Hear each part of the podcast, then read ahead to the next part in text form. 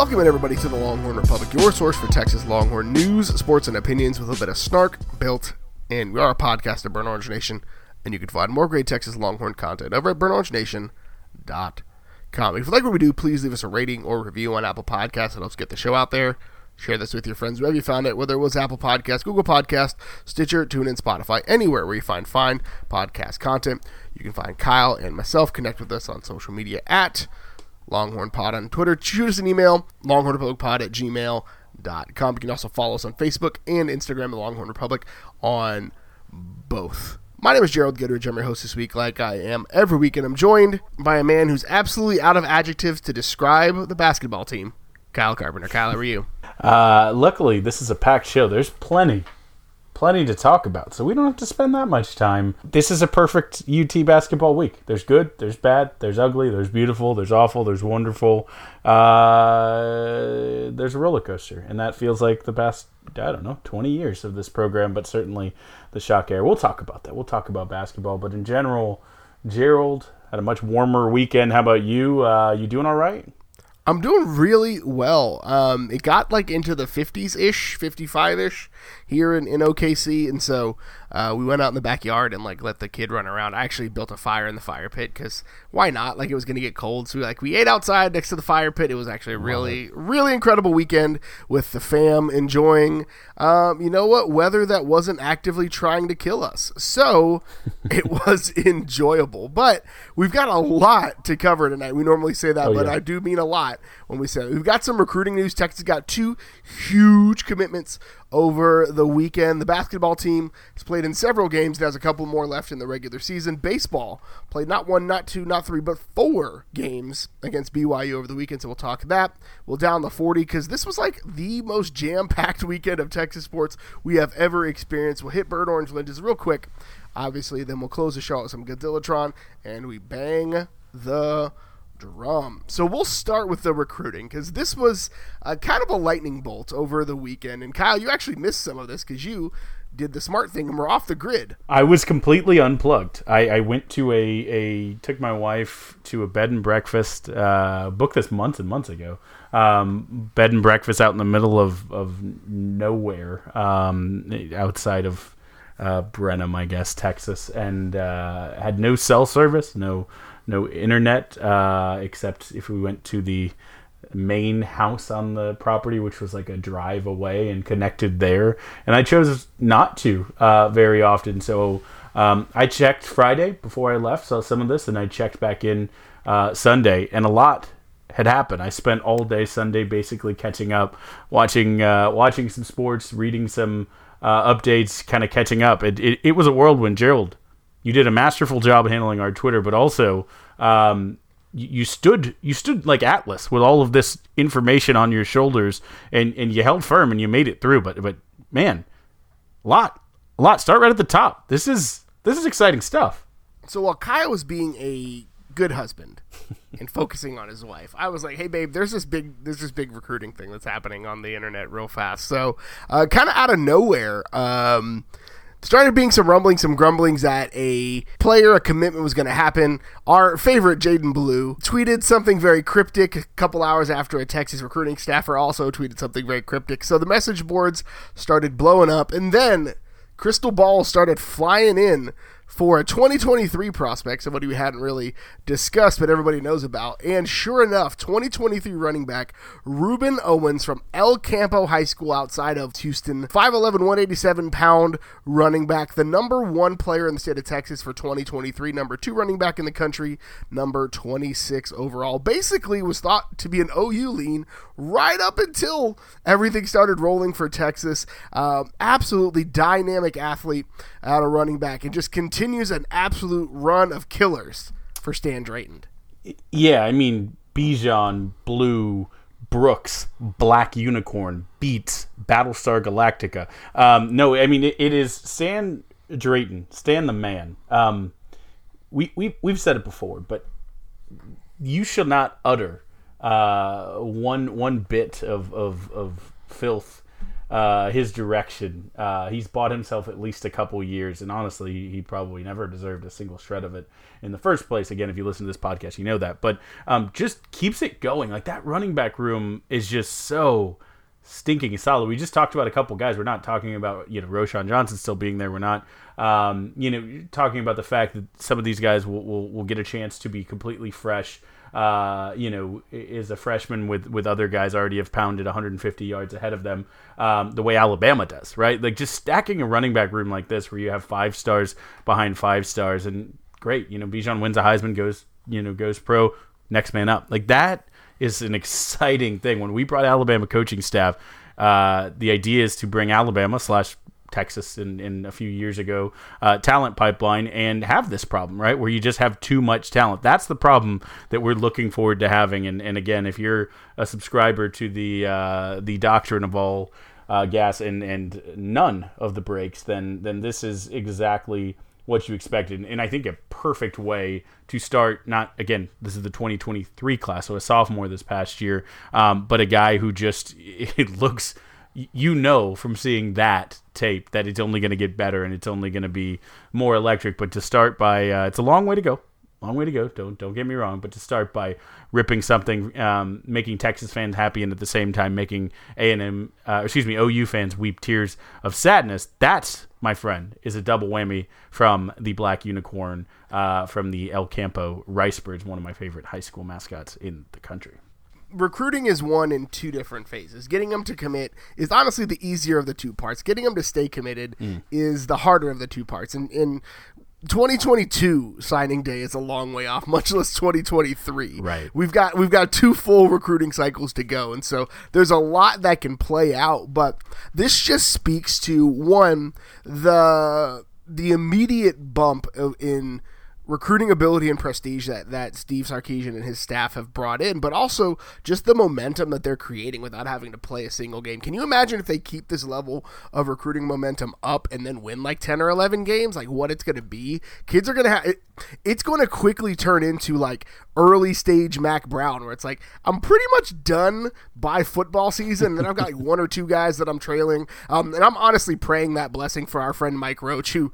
had a crazy wild weekend. I was I was messaging him, and guys just busy, busy, busy. But Rueben Owens is a special player as a sophomore rushed for 1,500 yards and 22 touchdowns on just 140 attempts, so averaging more than 10 yards per carry. He's also, and this is kind of the other big thing, he's one connected with a lot of the guys on the 7 on 7 scene. He plays um, against a lot of guys that are committed um, in the 2022 class, and he's also close with several Houston area linemen that Texas is actively recruiting in the 2022 class. If you haven't looked at the 2022 offensive line recruiting, there are a lot of uh, small numbers next to large men from the state of Texas.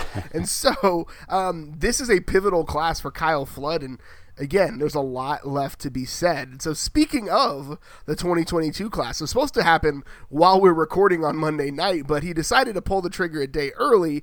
Uh, but 2022 safety, uh, Byron Allen Jr., also sometimes goes by BJ Allen, depending on the sources you're looking at. Six foot, 180 pound safety from Aledo, number 88 player overall, number six safety, number 18 player in the state of Texas pulled the trigger for Texas uh, on Sunday, which this is another big recruiting win.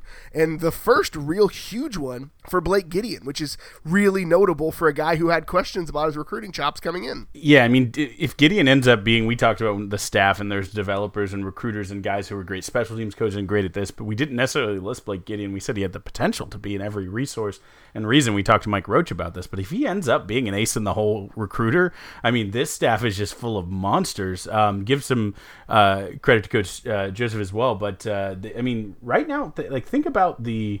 Um, kind of priority defensive backfield, what they needed to do, what they needed to get. Um, I think they, you know, they said Jaylon Guilbeau, he, he's there. Uh, Bryce Anderson, uh, Denver Harris, Brian Allen. I mean, if they're basically just in, in their strong rumblings and leanings, and we won't report on rumors until they're they're they're you know at least tweeted by the recruit themselves. But uh, um, if you believe the rumors to be true, there could be more uh, good stuff on the horizon to follow up. But I don't want to skip over uh, BJ Allen, who, who again, for me, incredible player. Getting him on campus is amazing. But the fact that you reopen a, a dormant, you know, incredible pipeline of Aledo High School, which basically uh, Nick Saban had been uh, hogging all of all to himself here the past uh, couple years. Um, basically, every five star from Aledo was, was heading out out uh, Bama way. Um, so to, to get this, um, and I think after the decommitment uh, from LSU, you know, there was a lot of folks who thought, okay, he's going to Alabama. You saw the JoJo Earle kind of comparisons, but but to get this um, kid in a position of need, kind of building up that Gideon uh, safety spot, I, I'm I'm excited. I think he's a guy who is going to come in and just uh, have a really solid UT career. I think you know I'll be very curious to see how he develops over the next couple years. But uh, the kid was incredibly uber productive at the high school level, and and you know just just projects it, it every phase to be you know one of the next great UT uh, safeties. By the time he gets to Texas, he'll be a four-year starter, so he'll have a mm-hmm. ton of snaps under his belt. Uh, he he was the, uh, the he uh, he's one of the rare players to win District Newcomer of the Year twice uh, because he won it as a freshman playing 4A ball at Southwest High School, and then he moved to Aledo and won defensive player of the or one district newcomer as a sophomore, district player of the year as a junior, 67 tackles, six pass breakups, and two interceptions in like half a season, basically because of mm-hmm. all the mm-hmm. COVID stuff going on. Uh, and the be- the other beautiful thing about it, you mentioned that Rueben Owens was a blow to OU. This was such a beautiful shot to the Aggies because oh, they yeah. thought he was coming there. Oh yeah, and it's even funnier because the best comparison to his play style is Brandon Jones. Ooh which just oh, drink it slow. I here's here's the thing, guys. We're gonna start a.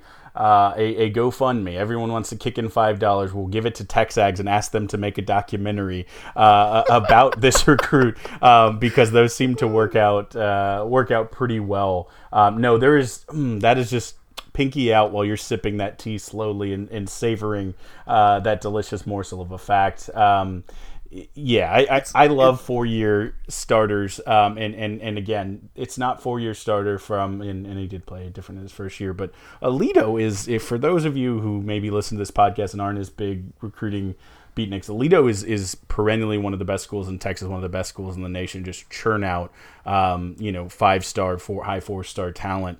Um, so, it, you know, he's, he walked in and played, uh, as a sophomore at, at, one of the better teams uh, in in the country. So this is this is good. He's productive in a way that again to be productive at Aledo is basically like being productive at, at a small college. So uh, that should transfer well to the Big Twelve. Yeah, his commitment went down like that first cup of warm coffee on a cold morning. It was just also, a, a sneaky nominee since we were talking about videos. Uh, one of the oh, yeah. one of the best commitment videos I've seen, uh, certainly in this class. But but I mean, he he his video is one of my favorites that I've seen in maybe ever. Like I really liked it. The music, the the editing, the uh, I just loved everything about it. It was great. So I I've been wrestling with the the the BJ Allen video thing all weekend because it was really I've never seen the guy who made that that commitment video make another commitment video, so I'm excited to see if like he's a new face on the scene. The video was really well produced, but also I tried I'm trying to parse through the fact that if I liked it so much because it's the first commitment video that used music that I recognize, um, and so like I don't want to be just like an old and be like, hey, this is I like this one more than the other ones because it uses some of that music I know. Like I'm officially at the age where music I grew up listening to on the radio is now played in grocery stores, so like I'm very aware of that dynamic. Let's not talk about how the quarantine club for me has basically been going once a week to the grocery store and, and dancing through the aisles. But uh, that's another story for another day for a less full podcast. Absolutely. So we'll hit some basketball real quick. It, it wasn't.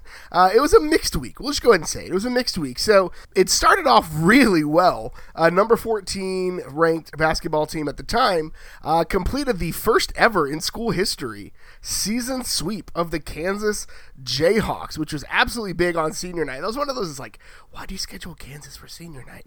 Well, now this is why. So they actually, for the first time in school history, swept the Kansas Jayhawks. You got Matt Coleman, Jase Febres, Royce Hamm, Jericho Sims, uh, Blake Nevins, and Drayton Whiteside all honored as seniors. But it really just this was one of the more efficient games I feel like I've seen from Texas in a very long time in several facets of the game. Yeah, I, agree completely. I, I, thought you know it was senior night. They they I was in my feels watching Matt Coleman you know hug Shaka. It felt literally like a you know a kid who'd known since he was what are you when you're in eighth grade 12 i don't know 13 uh, basically with with this coach you know and to be playing his last uh, presumably last home game uh, for UT. It was it was in the fields. Jase Febres, Royce Hamm, Jericho Sim also in there. Um, so uh, and, and Blake Nevins and Drayton Whiteside as well. But uh, they came out and and you're right. They played with some emotion and and um, there were some uneven points I think, but they played a whole game throughout. They won on the boards with that plus 12 rebound margin. They hit free throws. A lot of the things that we've complained about um, all all season, um, they they came out and did. My favorite part of this game was you could see to me the sellout and want to win in this one in the fact that uh, you had career highs in rebounds for two of your guards. Andrew Jones had his first ever double double because he had his career high of 10 rebounds, and Matt Coleman was behind him uh, with nine rebounds. So I mean that's amazing when your guards are, are going that hard. Um, you know that that shows just a little extra uh, a little extra desire. And so the Kansas game, getting that sweep, all the up and down of the season, the COVID kind of turning point in our season, and, and everything that that I'll take that as one of the sweeter points of this season that I'll I'll remember um, this season by because you know Kansas it, it, it isn't it isn't a small deal. They are truly one of the elite blue bloods, and they are a very good team. I mean that's that. Let, let's not. Um, I've heard some people with the opposite take, but they are a very good team. I mean, regard regardless of if it's you know number five in the nation, Kansas, or if it's number seven, it's a ranked Kansas team. Mm-hmm. And the first game they had to go into the Phog mm-hmm. to win, right? So like you like the Phog is one of the hardest places to play in the co- in the country because I don't know I, they they actually they have to be paying the ref something different up there, right? Like it's just super weird. Uh, Big Twelve officiating is questionable in every sport, regardless, but like real bad there. Uh, but like Kansas is Kansas, right? And just like in the same way where everybody loves beating Texas even when Texas is down, beating a ranked Kansas team twice in a year feels like a good win. Now, the Saturday game didn't feel quite as good, and again, it had to be Tech because I freaking hate Tech. Uh, but Texas lost to Texas Tech, sixty-eight to fifty-nine. People were real excited about Shaka on Tuesday, wanted to fire him on Saturday, but that's a whole separate conversation. Texas entered the game six and one on the road this season. Their only loss was that like terrible, terrible, terrible performance in Stillwater. Well, come to find out terrible, terrible performance in Lubbock as well. So, um, Kyle, this was ugly. There's no two ways to say it. Yep. Texas had a lot of opportunities to win this. They left a lot of points on the floor, but just could not capitalize on anything and and that's the reason I, I, I, threw that stat in there is because I you know they came in six and one and in the games they they won and I put the road including neutral site games but were you know uh, a North Carolina team at Kansas at West Virginia. They had some of their most marquee wins on the road this season. They had a chance for another one um, but I thought before this game um, you know as long as they don't do like they did on the road in Stillwater and just have the offense just disappear and crap the bed. And uh, well, the Longhorns shot 17 for 49, uh, five for 25 in the second half. Um, not good. Two for 14 from three. I mean that like when when when you're when you're that poor in your offensive execution and your ability to put the ball uh, through the uh, the metal ring, um, it's hard to win games and it's really hard to win games against good teams. And basically, you saw Texas in in four halves this year just whoop Tech in one of them. They they whooped them in the the uh, first half of the first meeting this year, and Tech probably won the other three. Um, I think they probably won both halves of this game, but second, certainly the second half of each game, Tech just absolutely outplayed Texas in every uh, possible way of both of those games. So um, I guess kudos to Chris Beard. Uh, in that, and and you know, it does ask the question, you know, uh, if something's not working, what are Shaka's halftime adjustments? And I, I don't think, you know, I don't think that's really been, you know, incredibly awful this year for Shaka, but you don't want to see that be the trend where the team is up in the first half and can't close out games. We've seen them close a couple games lately down the stretch, and you kind of hoped it was a turning point, but this certainly can be a setback. But again, put the caveat of a weird COVID year, and and maybe they bounce back with their with their remaining ones. I'm not sure, but uh, it was an ugly one. I wasn't joking off the top when I said I'm kind of running out of adjectives to describe these types of games. And there have been games where there's been a weird like free throw disparity, right? Where Texas shot 15 fewer free throws than the other team and didn't make them, right? So that but that wasn't the case in this game. They just could not put the ball in the basket. It felt like for so many stretches there was just a lid on the basket where they were getting shots, they just couldn't make them. And that's not necessarily it's not re- there's not really an excuse for that other than just poor execution, right? If you're getting open shots, if you're creating space, regardless what the other team is doing. Like when you get shots, you make them. And I think the other thing to, look at is Texas is we've talked about it at its best when it's able to play inside, and Tech outscored Texas thirty-two to twenty in the paint. Tech is clearly the better team this year because well, zero and two against Texas Tech, but like. I wouldn't say Tech has a major advantage in this, in, in the paint category there is there is a tale of two Texas bigs here, and I don't want to get too too much in this, but Jericho Sims might be Texas' best player right now. I mean, he just looks he just looks locked in good. He looks like he's got confidence. Texas feels confident when they know they have a safety valve of just you know, if you don't got nothing else, throw it in the middle and let Jericho, you know, do that that play.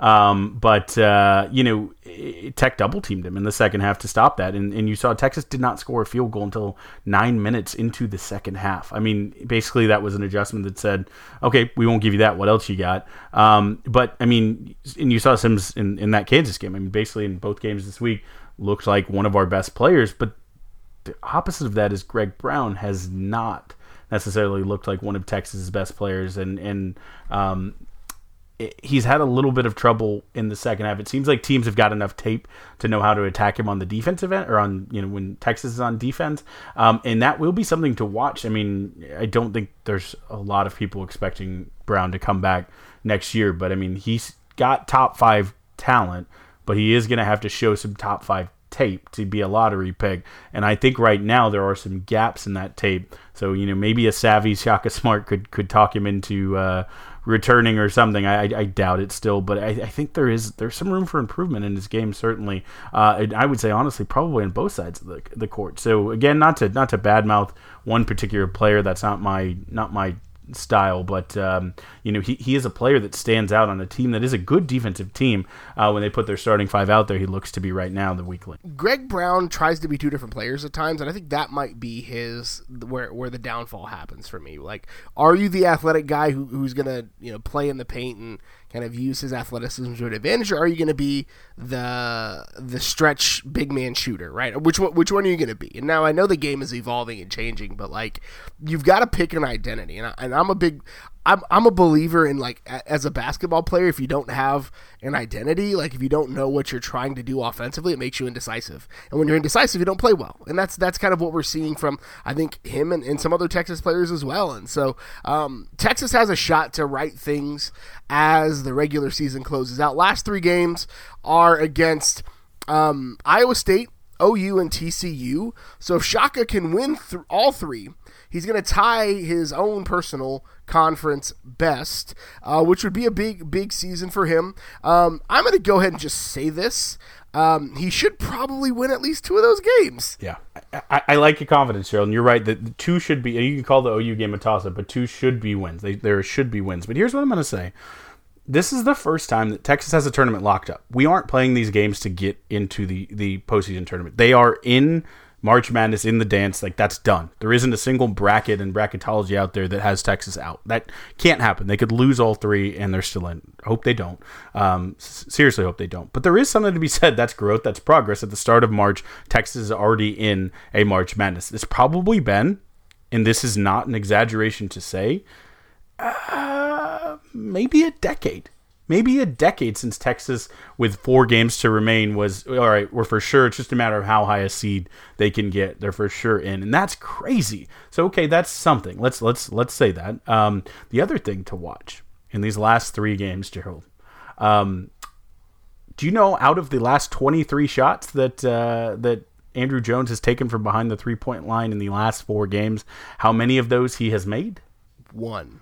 He's made a, oh, a couple more than that, less than one a game, but he has made a total of three of his last 23. He's now under 30% for the season. So whether he either figures that out and starts hitting more, and it seems like Shaka's giving him the shoot till you make it because you're a really great shooter um, kind of card now, or he tries to figure out in these last couple games something for a postseason type uh, performance where he, he isn't just shooting as much. He's attacking more, getting to the free throw line, kind of altering that offense. This will be a little bit of a testing ground, I think, in these last couple games. So I'll be watching very eagerly the first half of, of the first game to see, you know, because I, I, think this is a chance to figure something out that, that you kind of take this and, and, and pull, pull it forward into the into the tournament. Yeah, because I mean, if if Texas can win its last two, if like, Texas can win two of the last three, they'll end up at like ten and ten and seven in the conference, um, which would put them. I mean, the Big Twelve has just been so freaking competitive this year. Like the Big Twelve legitimately has what like seven schools that are probably going to make the tournament, one through seven all in at this point. So yeah. like Baylor is a legitimate one seed. West Virginia probably a two seed.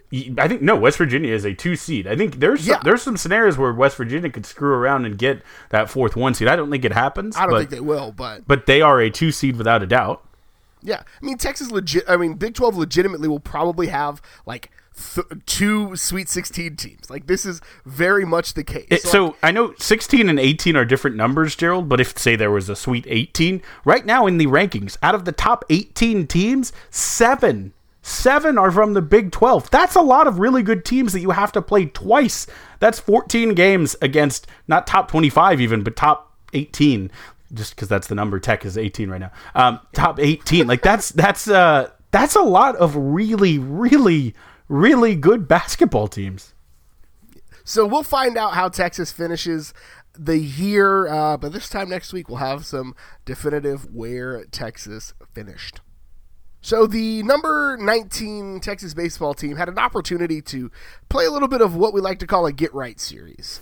Uh, Texas, the bats looked just a hair slow in its opening tournament against teams that have probably some of the best pitching staffs in the country, and so Texas had the opportunity to to wake up the bats a little bit. And so Texas baseball took three of four against BYU in a Wednesday through Saturday four game series. Took the series, but did not get the sweep. Wednesday three to one.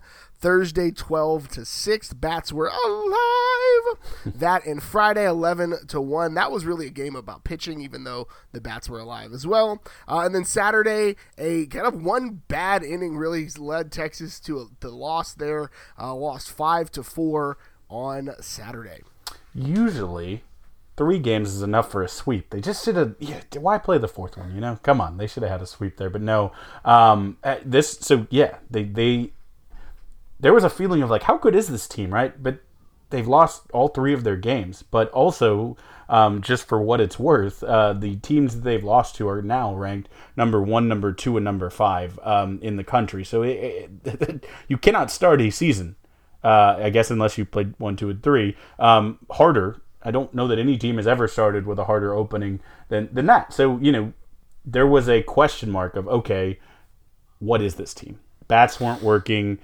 Even the arms weren't what we expected them to be. But let's let's get a, a bit of a recalibration. So three out of four against BYU tells me this is a good team, uh, potentially a very good team. They have some elements that are that are really really good. I'm going to start out of order and just say Friday because Ty Madden is our number one starter. Um, they won 11 to 1 in that game. If that game Friday 11 to 1 victory over BYU is the Texas team and that's the template and that's the formula they're putting out there 90% of the season, then this is a really really good team, right? Madden took a no-no into the 7th.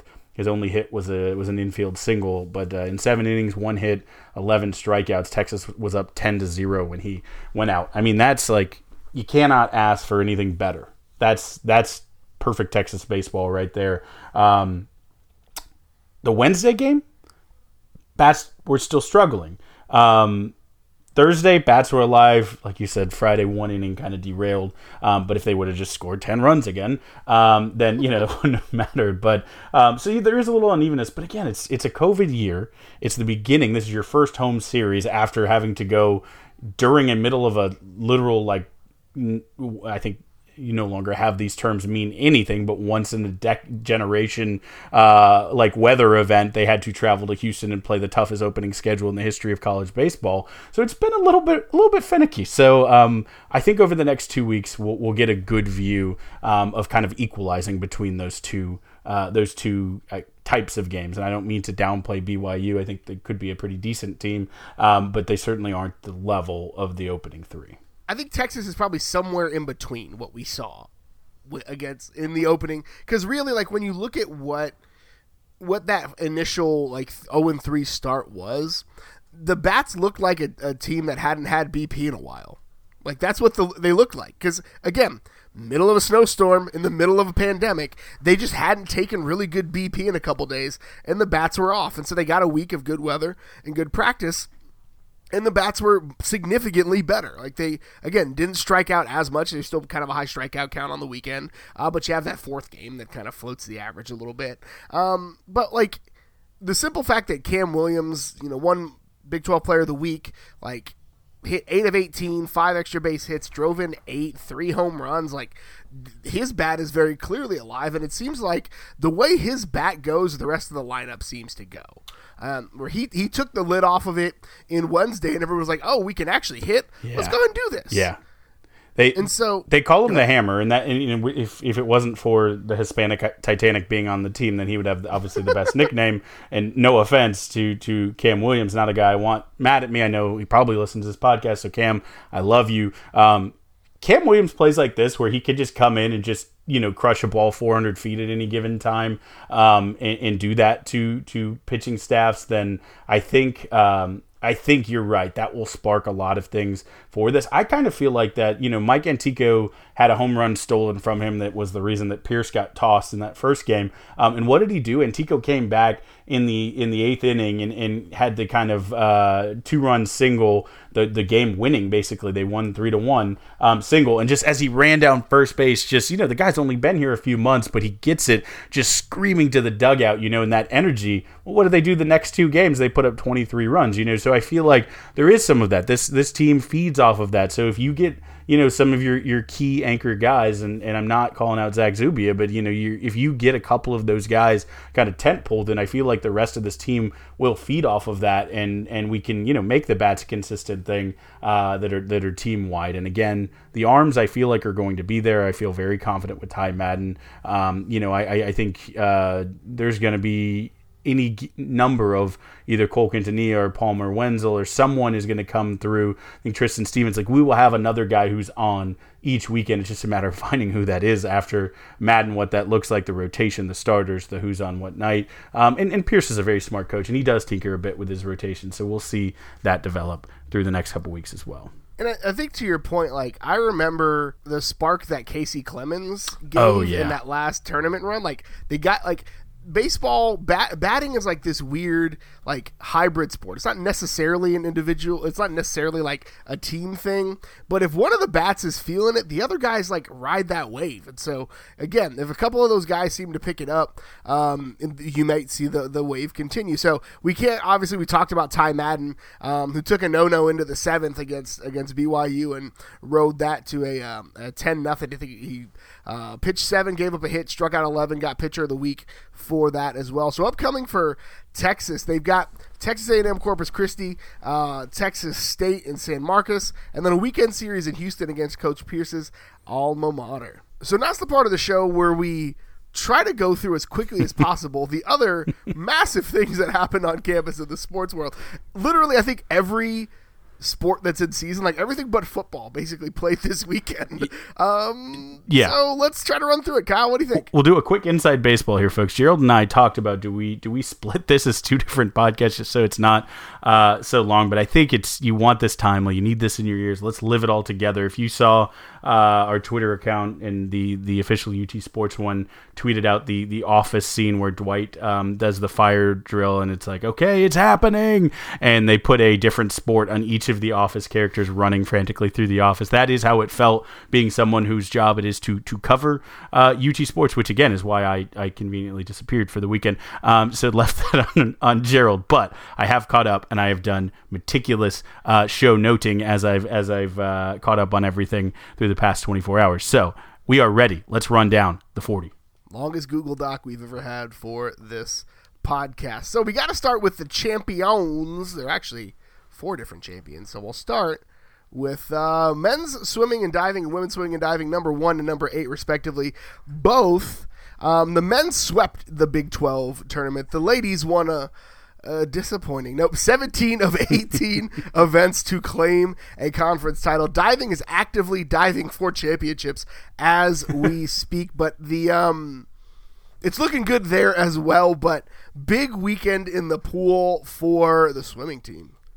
Absolutely. I mean, it, it, it's uh, if if unless there's a miracle, it's Monday night when we're recording this.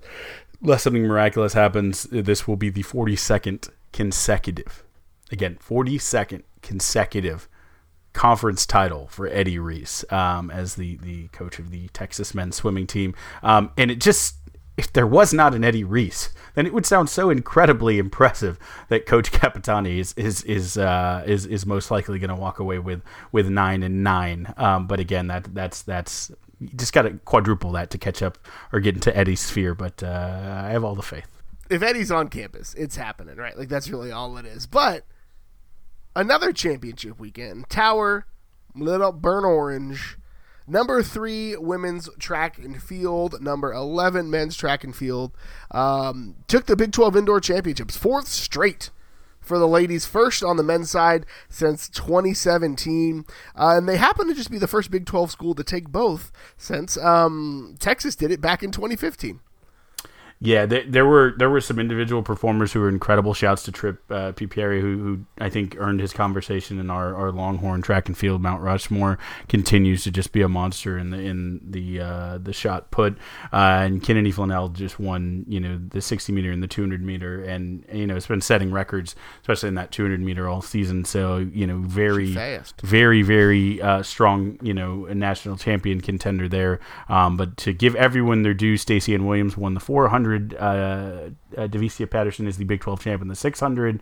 Uh, women's 60 was uh, Chanel Brissett. Women's pentathlon was Kristine Blazevica. And uh, and then on the men's side, uh, Micaiah Harris won the 200. I think that to uh, track Pierce is, is my favorite uh, event. The 100, of course, gets all the glory, but the 200 is a little bit longer, but still a full sprint. Uh, and they, they swept the men's and women's of that. Uh, the mile, Yusuf uh, Bizimana, again, Texas track chef's kiss names. Um, in the uh, the men's four x four was the decider.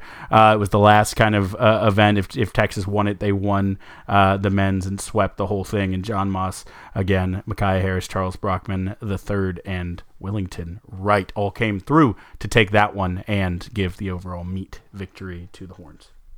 That sounds like a law firm if I've ever heard one. But with their performance on the weekend, 20 Longhorns qualified for the NCAA 13 on the men, women's side, 7 on the men's, which is going to take place in two weeks in Fayetteville, Arkansas. We also got our uh, announcement of the Clyde Littlefield Texas Relays, the 93rd Clyde Littlefield Texas Relays will take place March 25th through 27th. Big change this year, though. No high school athletes will be in attendance for the weekend. It also won't be, quote, relays, the weekend and culture event around it, I, I hope at least, um, because we are, again, still in, in um, a pandemic. Uh, COVID is still out there. Um, so, so don't please don't show up to Austin and go to the club and expect a relays atmosphere. I, again, I hope it isn't happening like that. But um, the, the fact here, Gerald, that blew my mind. The relays have been happening since 1925, and before they canceled last year, the only time they didn't do it was 1932 to 1935 during the, the Great Depression. So, um, get get the relays back. I understand we're in a pandemic, but it feels good. It feels good to get this back. It feels somewhat whole again. Feels good to be back. Speaking of feels good to be back, number two, Texas volleyball, probably I don't know, one of the favorite teams on this podcast is back for the first time in action since November 13th and just decided to do the best thing ever sweep the Oklahoma Sooners. 3 nothing, 3 nothing. Just just beautiful. It's it's wonderful. It gets no better than just sweeping OU 16 and 0 on the season. Basically, what they said is these um, the Big 12 championship is already done. These don't count necessarily towards the Big 12 stand the the conference standings, um, but they are you know still towards the overall record and overall um, ranking. So it's kind of an interesting world we find ourselves um, in. But they did add two elite international outside hitters who sat out of that fall season due to COVID. Uh, Italy's uh, Adu. Uh, Maluwal. Um, she's you know come from the 2018 European Championship gold medalist team, uh, U19 I should say, and then the U20 World Championship silver uh, in 2019. So she's she's been uh, competing at an elite level, and the same goes for Melanie Parra of Mexico, who's represented the Mexico senior national team since she was 16. Um, Parra actually slotted immediately in and played against OU, so uh, I'll be curious to see those two work their way in again they're not they're international, so they don't necessarily get the rankings. But just think of it as two five star recruits just added mid season to the number two should be number one team in the country, and this team is real good. They are absolutely incredible. They somehow got better from where they were uh, just uh, a few months ago. But next up uh, is number six Baylor. Texas has dropped eight sets all year. Half of those came against their well sweep of the Baylor Bears during the Big 12 season. So, uh, literally right after the women's basketball game ended tonight, they were flipping the Erwin Center for that matchup. And so we'll be excited to watch that this week. Ladies continuing to be excellent. Number seven softball went 5 nothing 5 and 0 at the Lone Star State Invitational, a Friday doubleheader win over Sam Houston and Lamar, 8 to 7 over Mississippi State, and a Sunday doubleheader over UConn and Ole Miss. They improved to 8 and 0 on the season, but more importantly, Kyle, Texas is up to 3 run rules on the year already. That's right. They got UConn and Lamar both in 5 innings. Um, we'll be tallying that for you all season. Love to see that. Um, I have a couple other things that I'm tallying, and I don't usually tip this early, but I'll say my um, my bang the drum might feature some more softball, so uh, you will hear about one of my favorite players on the 40 acres in that section. But I do want to give a shout out before we move on. Uh, our girl, Mary Iakopo, homered for the fourth consecutive game, became the first Longhorn to hit in four straight since All American Lindsey Stephens went five straight. Uh, back in 2016. So we'll be watching to see if Mary can match her, maybe even best her. Go six straight. Why not? It's number two women's tennis topped UCF four nothing over the weekend. The men number six ranked top Tulane four to three. So the ladies uh, have UTSA this week before traveling to Waco on the weekend. Be safe in Waco, ladies. And uh, next up for the men is conference play against number twenty three Oklahoma State over the weekend. Number 10 men's golf opened up the spring play with the second place finish at the Border Olympics tournament in Laredo. Laredo uh, Notre Dame grad transfer Hunter Ostrom finished uh, for top honors at four under. Uh, senior Chris Bring was a shot behind at three under. Uh, they rested three players, their top three players actually, Cole Ham, Pearson Coody, and Travis Vick, who um, were all uh, expected back for the Cabo Invitational in San Antonio. So, Gerald, I had a question for you. Which of these is a worse letdown when you understand something to be true? Getting the Maui Invitational in Asheville, as our men's basketball team did, or getting the Cabo Collegiate tournament in San Antonio, both relocated to COVID. Which one is a bigger letdown? I think for me, and call me biased, you and I are both grew up in the San Antonio area, but I feel like the food is going to be at least better in San Antonio than it is in Asheville. So if you're if a I, vegan, maybe not. If you're vegan, maybe not. A, but, it's a good, good hippie kind of vegan uh, scene there. Yeah, but if I can get good Mexican food and good barbecue, like I'm not like I'm disappointed that we're not in Mexico, but like at least I'm eating good, right? That's fair. The scenes may not be quite as nice, but there is a Pinkertons that just opened up in San Antonio. There's some other. Come on, let's Harmon's uh, Texas Pride. There, there's some great barbecue in San Antonio over the past few years as well. But come on, Pinkertons now there. Uh, you're right. Okay, I, I'm gonna I'm gonna say I would take Asheville just because I've spent so much of my life in San Antonio. I would be so let down about staying home um, instead of Cabo. So at least I've never been to Asheville. That would be something new to see. In the way Bill Walton showed those pictures of him camping every um, 35 seconds, it looked like it was nice. I mean, both both are super disappointing. Let's just be real here.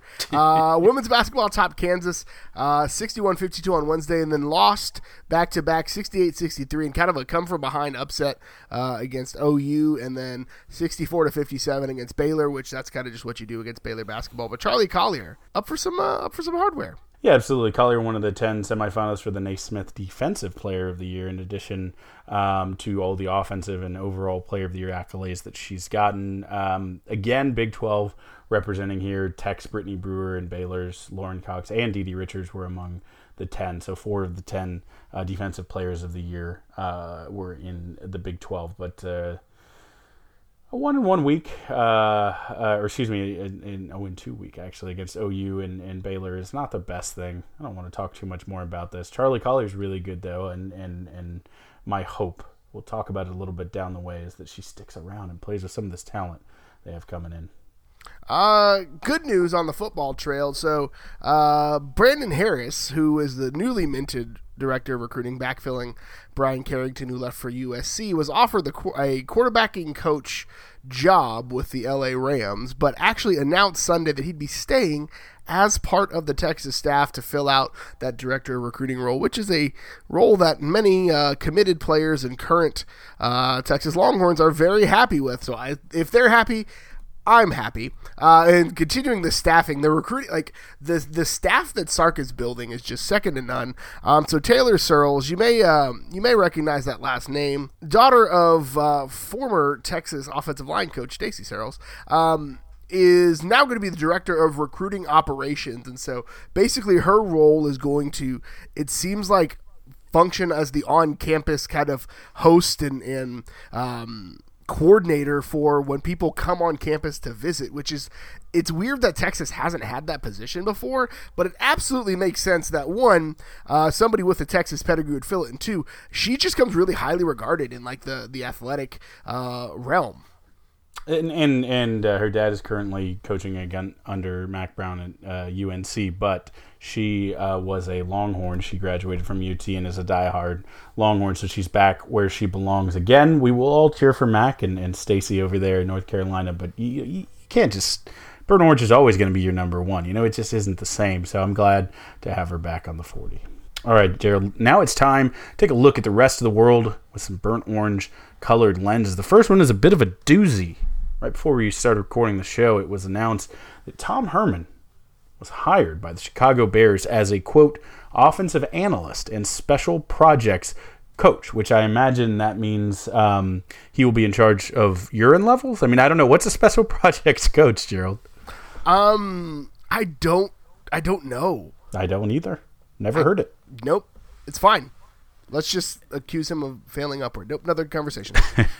well, I mean, it is. He's he's not a, a you go from a head coach to a, a not a listed coach, right? He's he's an analyst. Um, is is uh, different, but you know, just to think about me getting fired from this podcast and getting paid fifteen million dollars to do it, then getting let's say I don't know another two hundred thousand to go live in Chicago and eat deep dish pizza, um, and watch game film.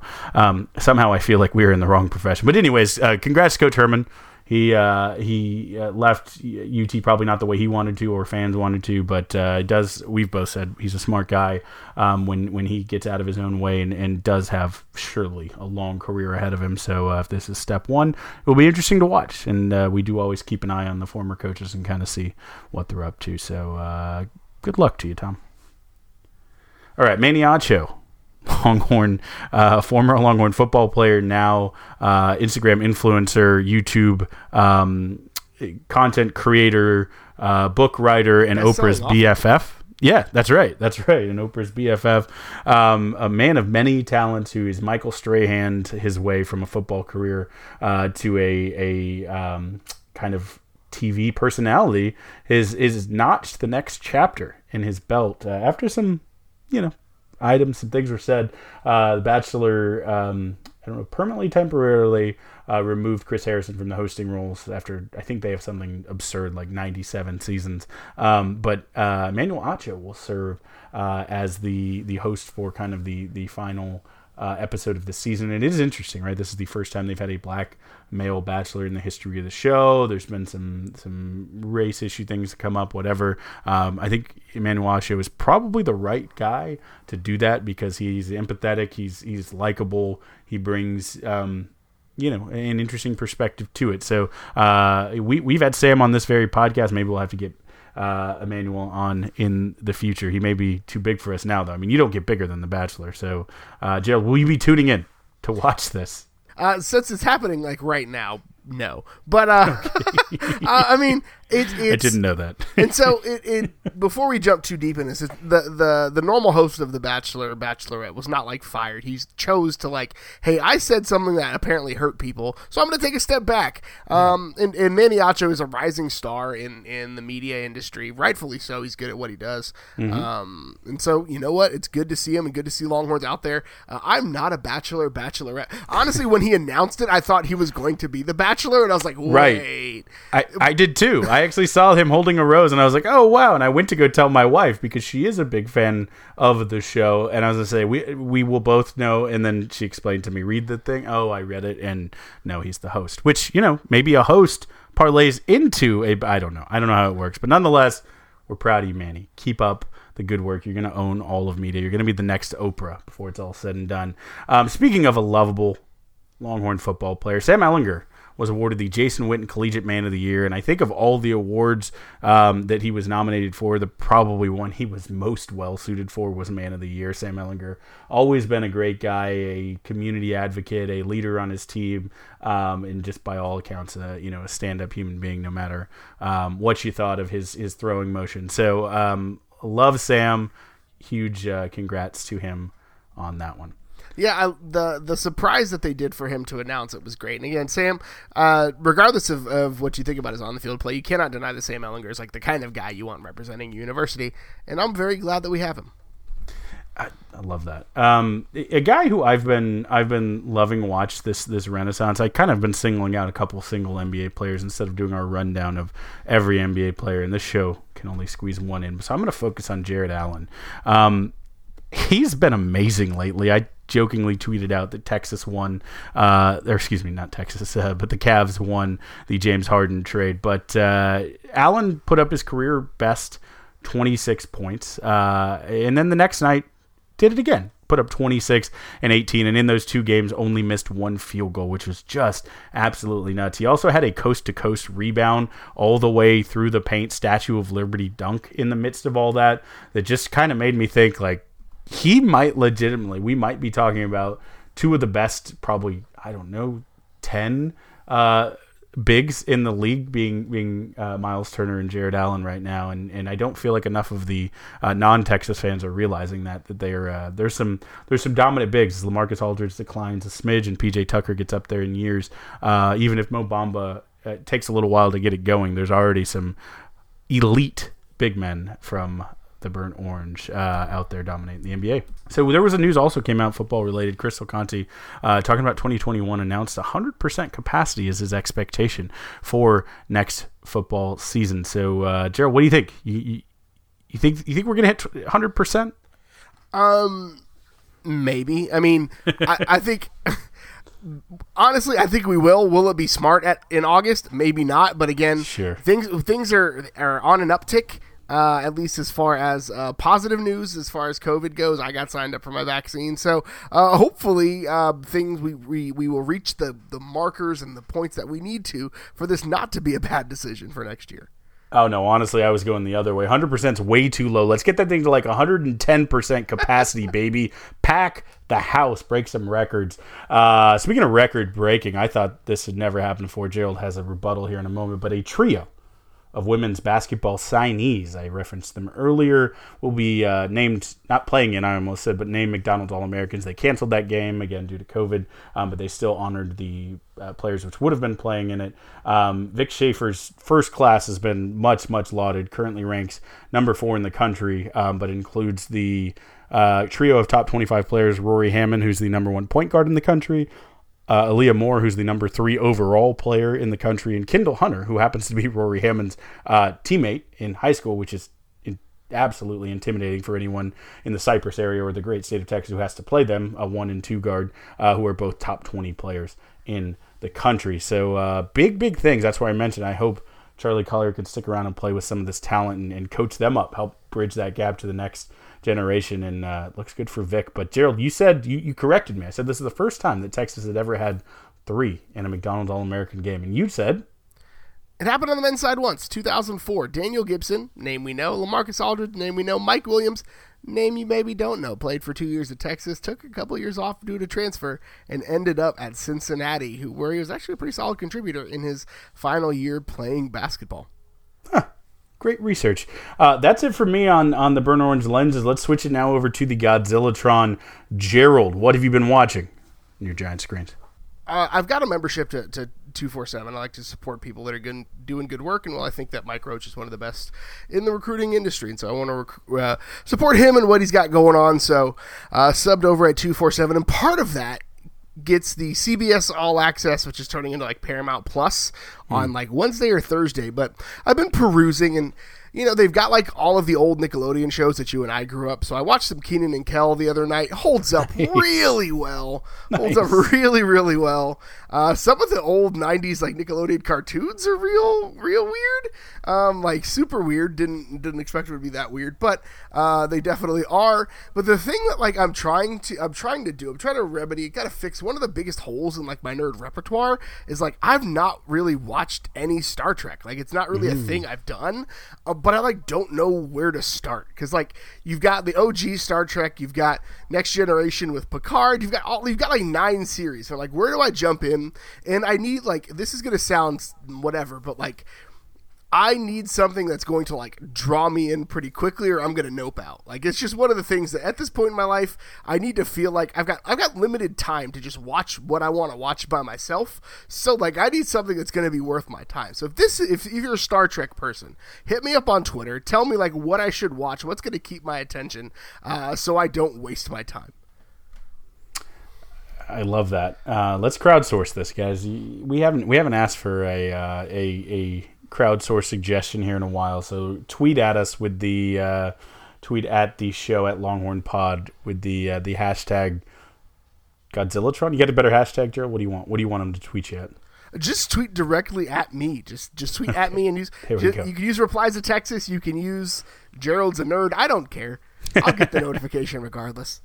Fair enough. I love it, um, Gerald. like I said, I was I was off the grid this weekend. The only thing I've caught up on since is UT Sports, um, and uh, I, I my my wife started a new job in the middle of all this craziness um, last week, and so uh, honestly, just between her and debriefing and and getting uh, you know dinners and prepped and things going on, I haven't watched a single thing like I, I, literally have not watched and consumed anything that wasn't a UT sport in the past week, which is crazy. Uh, I try to balance a little bit better. But what I did do um, is I, I um, left my book sitting on the kitchen table when I went to unplug for a week. But luckily, the cabin I stayed in had a copy of The Hobbit. Um, I had never read it. I'd never read um, really any Tolkien, and I know you are, are the bigger nerd here, but I am I am a, a literary buff. I try to credit myself, and whether you consider yourself a nerd or a person who just likes books, there's a huge, literally 100% overlap on that uh, Venn diagram that says that the Lord of the Rings, Hobbit, and anything basically that that J.R. Tolkien wrote is is you know is pantheon stuff. So it was exciting. It was the first thing I'd ever read uh, of him. I'm sure I'd read excerpts of Lord of the Rings and things, um, but uh, it, it's funny because he set the the standard for so many things. It's funny to read it. I almost thought it would be more like biblical and, and and just like haughty and hand down the word. Uh, but he's very playful, at least in The Hobbit. And again, I'm speaking here. Readers tell me if, if, if I need to read something else. Um, but his language is a bit playful, and, it, and, you remember that it does have kind of it's very approachable for younger readers. This the way he writes. Um, but you know, also you know, learn some words and some vocabulary and just some interesting world building. Um, and I did not finish uh, The Hobbit in a weekend, but I got a good chunk through, and uh, I will be finishing that soon because uh, I I um, went ahead and told told the, the lady at the front, and she said, "Take it with you." Um, so the, I now own a copy of The Hobbit. But uh, yeah, didn't watch anything, and that's kind of refreshing. So uh, heading into March 2021, and I'll try to watch some more things. But it's also kind of nice. Maybe I'll get my uh, get my book reading back on. I haven't been as strong, so uh, maybe I'll, I'll update in this section there too someone who's as into to Game of Thrones, the books and, and the lore behind it as you are, it's surprising to me that you've not dove into to, to Tolkien, which is fine. I know. I have seen the movies, and that's an incredibly poor cop out. I've played, you know, thousands of hours, I think, of Skyrim, um, so I'm all over it. Uh, I just haven't read the actual tome, the source material uh, that all of these things, you know, uh, basically try to try to riff off of. Right, the the the original. There's a word that I'm searching for here, but the the original source material, basically. Um, so yeah, it, it's remedying both of us, filling some some holes in our in our, our punch card. I'm proud of you, Kyle, for doing that. But that brings us to the part of the show where we honor one of the best traditions in all of college athletics, Big Bertha. We bang the drum, brought to you by Joe Ruiz. So, Kyle, what are you banging the drum on this week? I mentioned that I was going to be coming back to it. I obviously we love uh, the softball team, and we think they are a really, really good team. I think one of the best players in the nation uh, happens to play on the 40 acres in, in softball, and I think when I was doing a little research I think there is a player on the 40 acres, believe it or not, who is underrated. I know that the Burnt Orange media conspiracy will tell you that every Longhorn ever is actually overrated and they're not that good.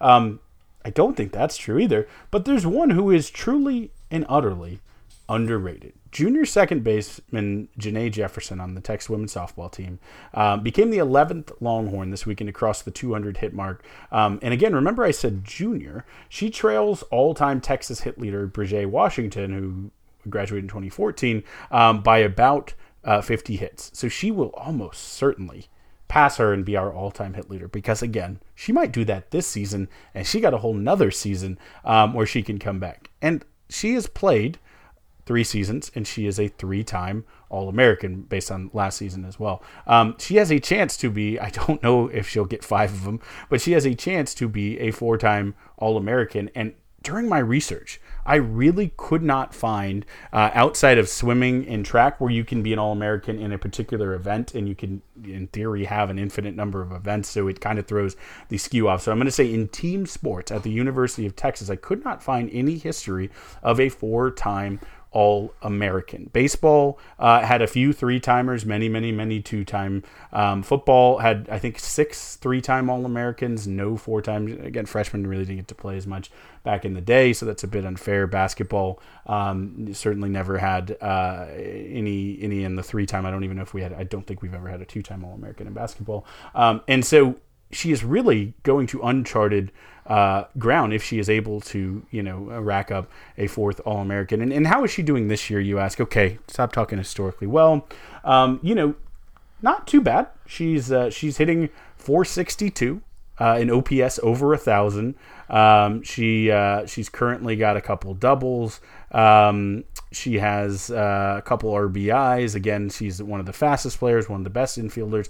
Oh, and she also is riding a 25 straight uh, games reaching base streak that dates back to last season. That's the fifth longest in Texas history. So she picked up where she left off last year on just an unbelievably hot start to that season and has showed no signs of slowing down for our three time All American and soon, hopefully, fingers crossed, to be four time All American. So tune in, watch women's softball, but for nothing else than to watch Janae Jefferson, one of the best and most underrated Longhorns on the 40 acres it's crazy to me the amount of talent that that softball program has put through in such a short amount of time. Right? They're I, they're the youngest like program on campus, and they've had some just absolute incredible, incredible athletes come through. So, uh, so I'm banging the drum this week on something that is not even uh, it might be tangentially at best related to the University of Texas. So, um, RJ Young, if you don't know him or follow him on Twitter, dude is like a prolific content creator. He's he's really worked his tail off to build a brand,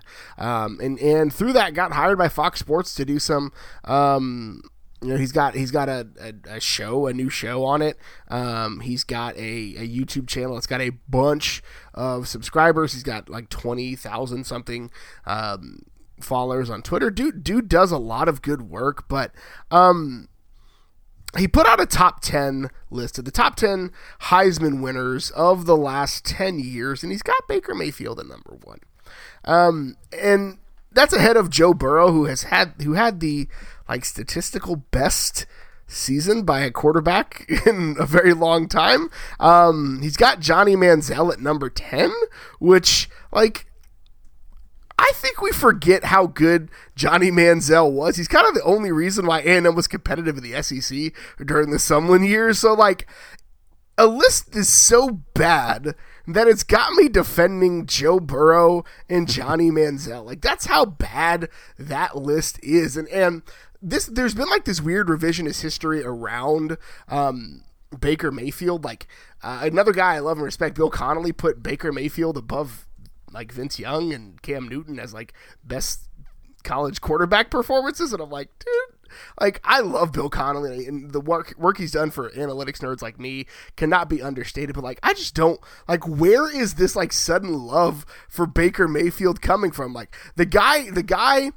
Great story. And if, honestly, if Baker Mayfield goes to any other school, I probably don't hate him quite as much. But like putting him above Joe Burrow, putting him above Cam Newton, who has one of the greatest single seasons, in one of the greatest single season careers, really, in college football history. Like that's just that's just asinine. Gerald, R.J. Young created a following by covering the University of Oklahoma.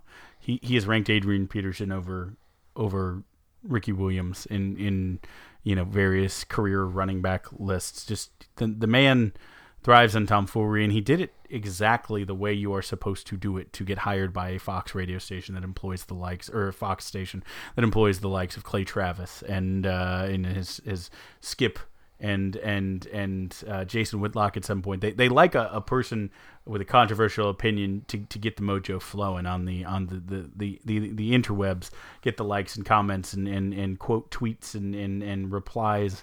Um, and so so I get it. He's doing exactly what he's supposed to do.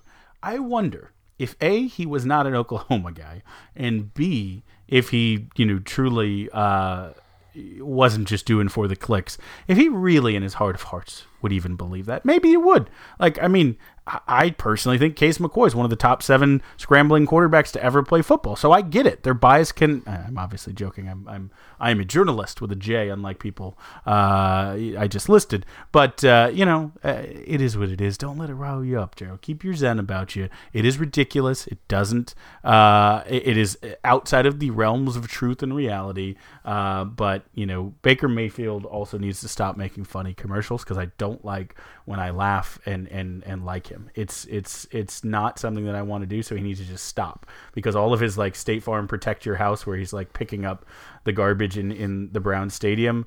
I kind of like those and and and I hate it. Just find the picture of him shirtless with a car and a tiger, and you'll start hating him all over again. But that's all we've got for you this week, Kyle. Where can the good folks find you on the internet? Oh, you can follow me on Twitter at Kyle Carbon. You can also follow the Texas Pregamer at Texas Pregamer. You can follow me on Twitter, Matt GH Gooders. Follow show on Twitter at Longhorn Pod. You can catch me Wednesday in your podcast feeds talking about the latest episode of WandaVision with Raymond Summerlin on Two Woke Nerds. You can follow the show on uh, Facebook and Instagram, The Longhorn Republic. And as always, you can shoot us an email, longhornrepublicpod at gmail.com. Thank you so much for tuning in again this week. And until next time, hook 'em. Hashtag no money is enough to be.